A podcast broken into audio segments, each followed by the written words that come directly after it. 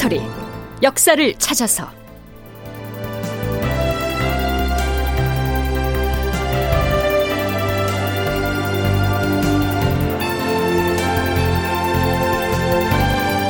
제966편 풍신수길이 죽었다. 극본 이상락, 연출 최홍준.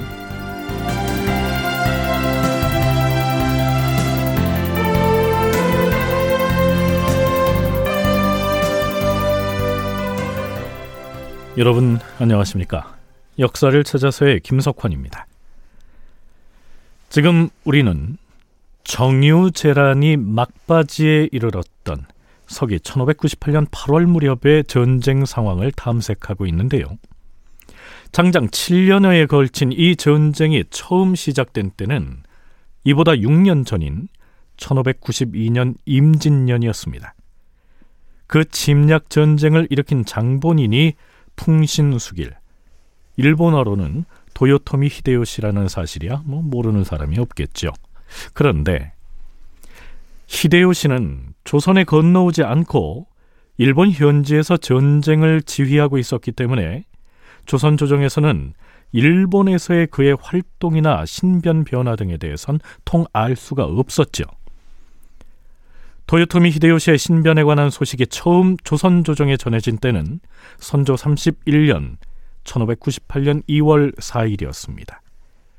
명나라의 경리 양호가 조선에 머물고 있던 때였는데요, 이날 경리의 접반사 이덕형이 서울로 달려와 선조에게 이렇게 보고합니다. 주상 전하, 어젯밤에 양산 군수가 알려온 바에 따르면 외적의 우두머리인 풍신수길이 죽었다고 하였사옵니다. 그 소식을 들은 외적의 장수들은 일시에 싸움을 그만두고 정확한 기별이 오기만 하면 곧 바다를 건너갈 것이라 하였사옵니다. 이러한 첩보를 전해받았기에 감히 전하께 아뢰옵니다. 그런데요, 선조는 이덕형이 보고한 그 내용을 믿지 않습니다. 속임수라는 것이죠. 설사 풍신수길이 정말 죽었다고 하더라도 또 다른 수길이 한없이 많을 것이니 풍신수길이 죽었다고 해서 정말 죽은 것으로 보아서는 아니 된다. 이를 보더라도 외적이 흉측하고도 교활하다는 것을 알 수가 있다. 외적과 우리가 바야흐로 서로 대치하고 있는 판국인데 만일 풍신수길이 정말로 죽었다면 저들은 반드시 그 사실을 곧게 숨길 것이다. 어찌 적국으로 하여금 그 사실을 들을 수 있게 소문을 내겠는가? 지금 고의로 그런 말을 퍼뜨리는 것은 중국군의 경계태세를 해이하게 만든 다음 그 틈을 타서 흉측한 계책을 부리려는 것이다. 아니나 다를까 선조의 얘기대로 도요토미 히데요시가 죽었다는 얘기는 결국 헛소문으로 드러납니다. 자, 일단 그런 일이 있었고요.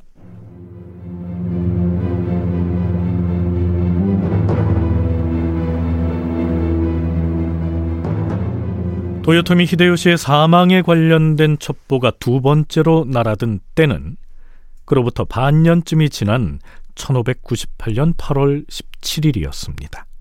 그날 선조는 명나라의 참정 왕사기가 머물고 있는 관소로 찾아가 그를 접견하죠. 어서 오십시오, 국왕전하. 과인이 궁금한 것이 많아서 이렇게 대인을 찾아왔소이다. 그런데 국왕께서는 관백에 관한 소식을 전해 들은 것이 있으십니까? 그렇잖아도 그것이 궁금하던 참이었소이다. 아직 우리나라에서는 변방의 보고가 올라오지 않아서 잘 알지를 못합니다만, 우리 중국군을 통해서는 연속적으로 급보가 도착하고 있는데 관백, 그러니까 풍신수길이 병으로 죽었다고 합니다. 하지만 좋게 믿을 것은 못 됩니다. 지금 우리 중국 군대가 바다와 육지를 통해서 조선으로 속속 나오고 있는데 외적을 섬멸하기만 하면 그뿐이지 그자가 죽었거나 살았거나 하는 것은 전혀 상관이 없습니다. 왕참정이 하신 말씀에 나도 적극 찬동이요. 흉악한 왜적은 변덕스럽고 교활해서 별짓을 다 합니다. 관백인 풍신수길이 병들어 죽었다는 설이 한두 번이 아니었으니 과인도 믿기가 어렵소이다. 헌데 장차 왜적을 무찌를 계책이 어떠한지. 우리의 계책은 왜적에게 침략당한 전주와 남원 등지를 탈환해서 지키는 것만이 목적이 아닙니다. 적군이 머물고 있는 각 지역의 군진으로 쳐들어가서 그 무리를 일시에 섬멸하고야 말겠습니다. 국왕인 선조와 명나라의 참정 왕사기는 도요토미 히데요시가 죽었건 살았건 신경 쓸 일이 아니라고 여기는 듯합니다. 그리고 그 다음 날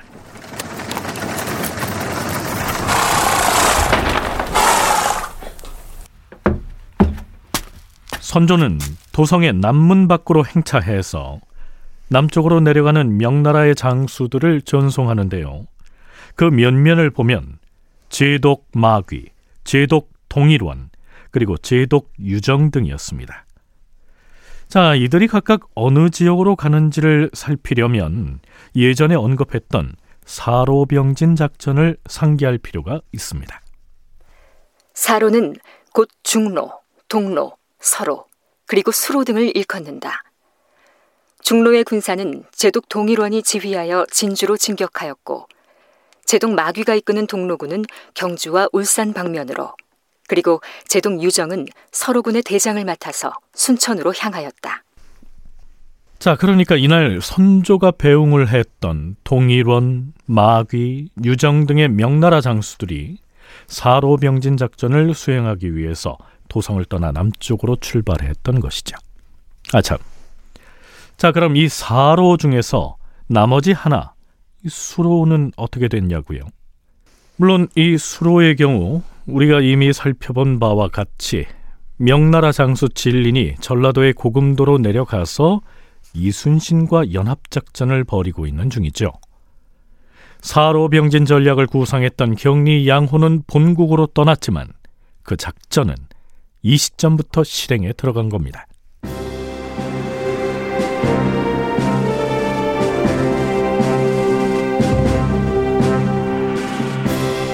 자, 그런데요, 이 시기 연달아 답지한 도요토미 히데요시의 사망 관련 첩보는 그냥 첩보 수준이 아닌 듯합니다. 8월 20일 경상좌도 병마사 성윤문이 비밀리에 계문을 올렸다.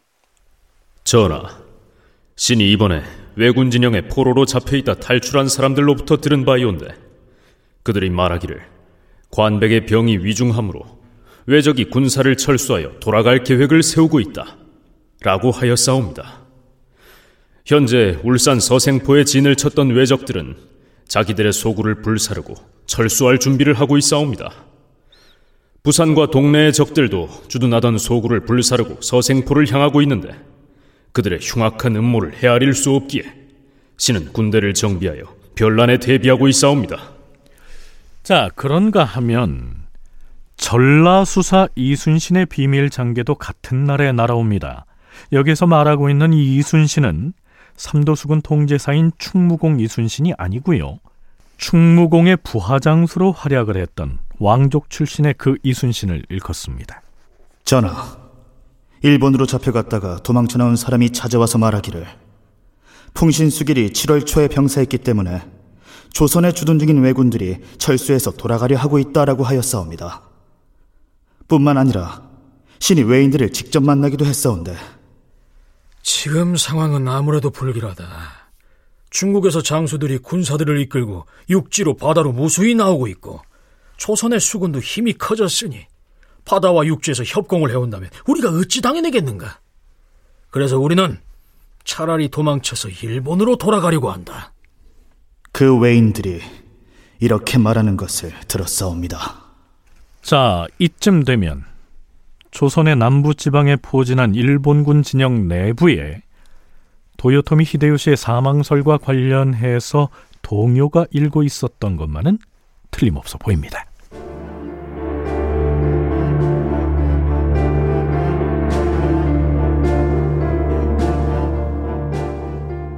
다시 이틀 뒤인 8월 22일 이번엔 조선군 총사령관격인 도원수 권율로부터 장계가 올라옵니다. 주상 전하, 정탐 내보냈던 병사가 돌아와서 급히 고하기를 울산 서생포의 왜적들이 성 안에 남쪽에 있는 집들을 모두 불태우고 40여 척의 배를 태화강 어귀에 대놓았는데 배마다 모두 짐이 실려 있었다라고 하였사옵니다. 왜적의 정세는 참으로 헤아릴 수 없는 것이니 혹 거짓으로 철수에 돌아가는 체하다가 공격을 감행해 오면 충돌할 가능성도 없지 않사옵니다. 군사를 정비하여 변고에 대비하고 있사옵니다. 또 그 다음 날인 8월 22일 전하, 경상도 관찰사 정경세가 아뢰옵니다. 지금 외국의 관백인 풍신수길이 병에 걸려서 중태라느니 혹은 이미 죽었다느니 하는 말들이 너무나도 난무하기에 전하께 보고하기 어려워 알리지 않았사옵니다. 구포에 있던 왜적의 무리가 울산의 서생포로 옮겨간 것은 확실하옵니다. 또한 철수하려고 배에다 짐을 적재했다는 등의 얘기도 아주 터무니없는 말은 아니오니 그들에게 변화가 있다는 것만은 분명하옵니다. 신은 당초에 경상도의 왜군들이 함대를 움직여서 호남을 침범하지는 않을까 염려했사온데 지난번 전라우수사가 전해온 바에 따르면 우리 수군이 해상에서 적선을 물리쳐서 왜적의 예봉을 상당히 꺾어놓았기 때문에 그들이 호남을 침범하려는 계획을 가졌다 하더라도 반드시 주저하게 될 것이옵니다. 어쨌든 지금은 왜적들 내부에 변동하는 모습이 보이고 있사오니 그들의 흉모가 어디 있는지 헤아리기가 지극히 어렵사옵니다. 그러니 동요하지 않고 군사를 정비해야겠다, 이런 취지의 계문입니다. 경상도 관찰사 정경세의 이 계문이 조정에 접수된 날짜가 8월 22일인데요.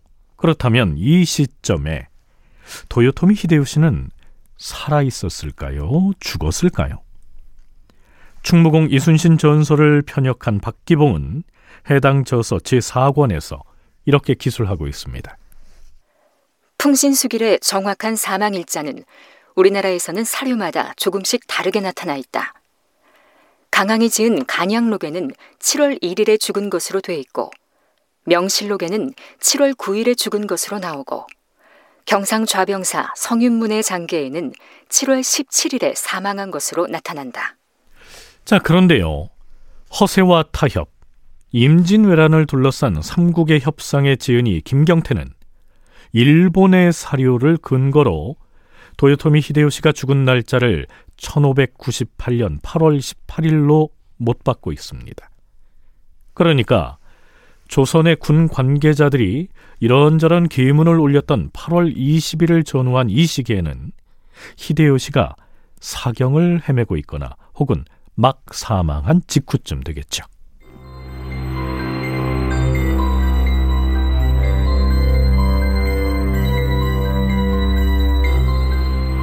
도요토미 히데요시는 어느 날 갑자기 숨을 거둔 것이 아니고요, 오랫동안 와병을 겪었기 때문에 죽기 전에 자신이 일으킨 조선 침략 전쟁을 어떻게든 마무리하고 싶었겠죠. 자, 그렇다면 눈을 감기 전 히데요시는 그 전쟁이 7년간이나 계속되고 있는 이 상황을 어떻게 인식하고 있었을까요? 건국대 박물관 박재광 학예실장의 얘기 들어오시죠. 원래 이제 도요토미 히데요시는 명확한 구상이 있었죠.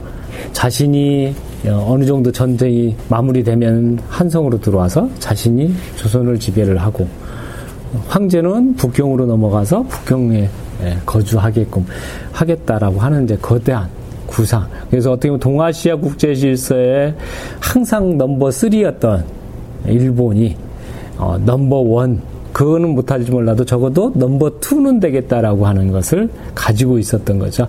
그래서 어떻게 보면은 초기에 강화회담할 때 조선을 잘라서 남해안을 달라고 했던 부분도 사실 이제 그런 부분이었다라고 생각이 되긴 하거든요. 근데 이제 그게 계속적으로 진행이 되면서 상당 부분에 부담이 될 수밖에 없죠.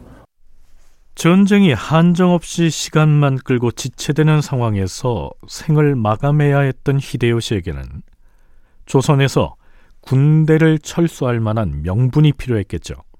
그래서 죽기 전 그는 철수의 조건들을 부하들에게 남깁니다. 자, 그 문제는 좀 뒤로 미루고요. 도요토미 히데요시가 죽음을 앞두고 가장 노심초사했던 점은 자신의 권력을 어린 아들에게 승계하는 일이었습니다. 육군박물관 이상훈 부관장의 얘기입니다.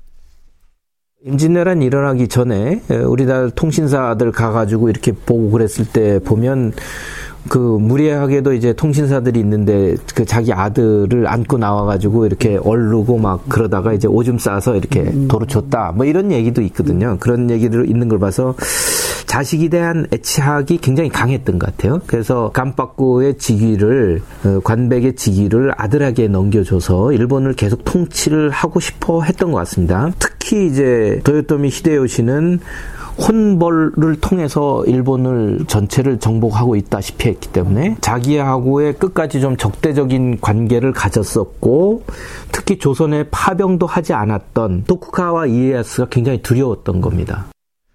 네, 참고로 임진왜란이 일어나기 이틀 전인 1590년에 조선통신사가 일본에 갔을 때 히데요시가 품에 안고 있던 어린 아들은 도요토미 수루마스였습니다. 이 아이는 병으로 일찍 사망하지요. 그리고 임진왜란 중이었던 1593년에 태어난 아들이 바로 도요토미 히데요리입니다. 히데요시가 사망했을 때 이 아들 히데요리는 6살이었습니다.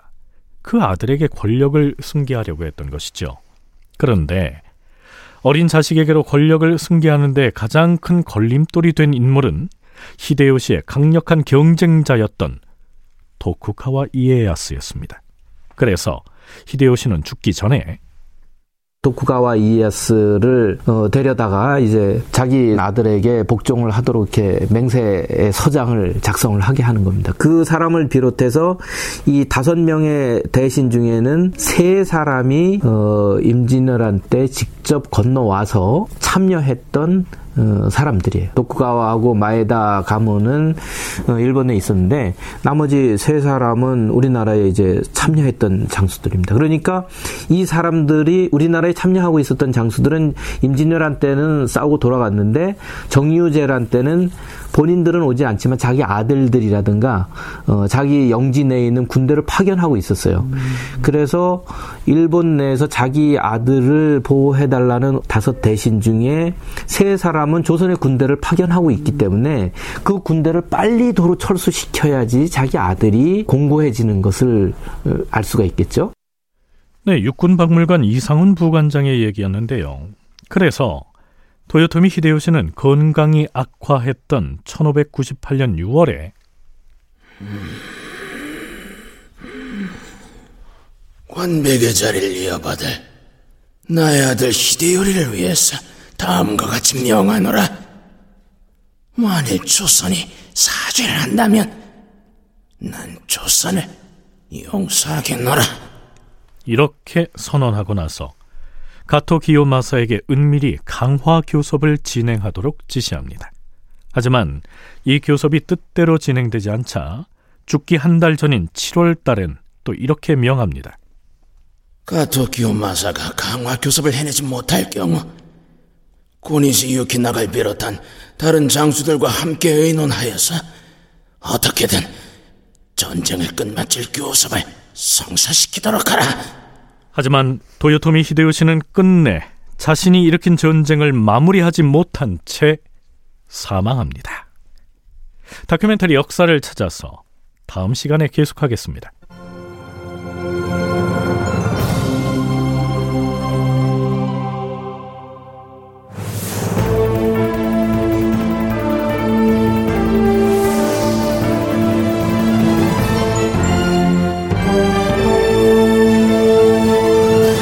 다큐멘터리 역사를 찾아서 제966편 풍신수길이 죽었다. 이상락 극본 최홍준 연출로 보내드렸습니다.